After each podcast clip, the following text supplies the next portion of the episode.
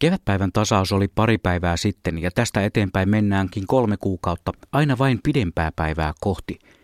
Eikö se ollut Kake Randeliin, kun lauloi aikanaan On pakko painaa pitkää päivää?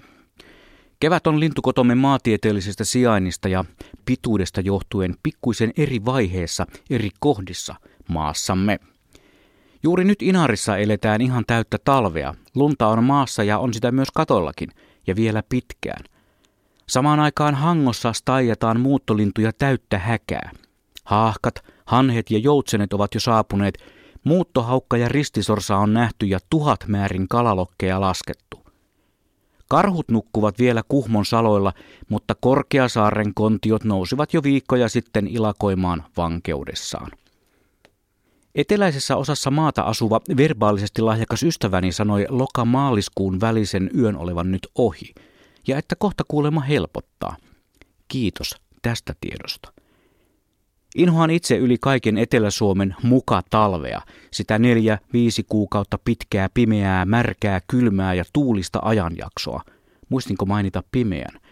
Ja jätän nyt suosiolla mainitsematta maahamme laskeutuneen ennen kaikkea sosiaalisessa mediassa mellastavan henkisen ydintalven, joka syö miestä niin talossa kuin puutarhassa.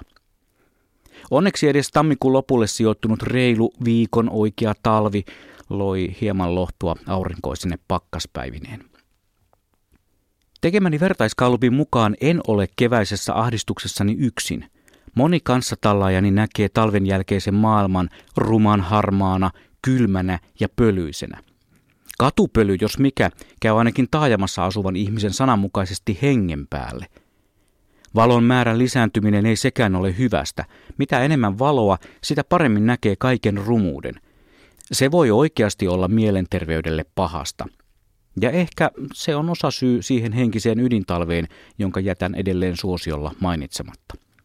Mutta, ystävät, kuulkaas kun Blumis kertoo, mitä sitten on luvassa.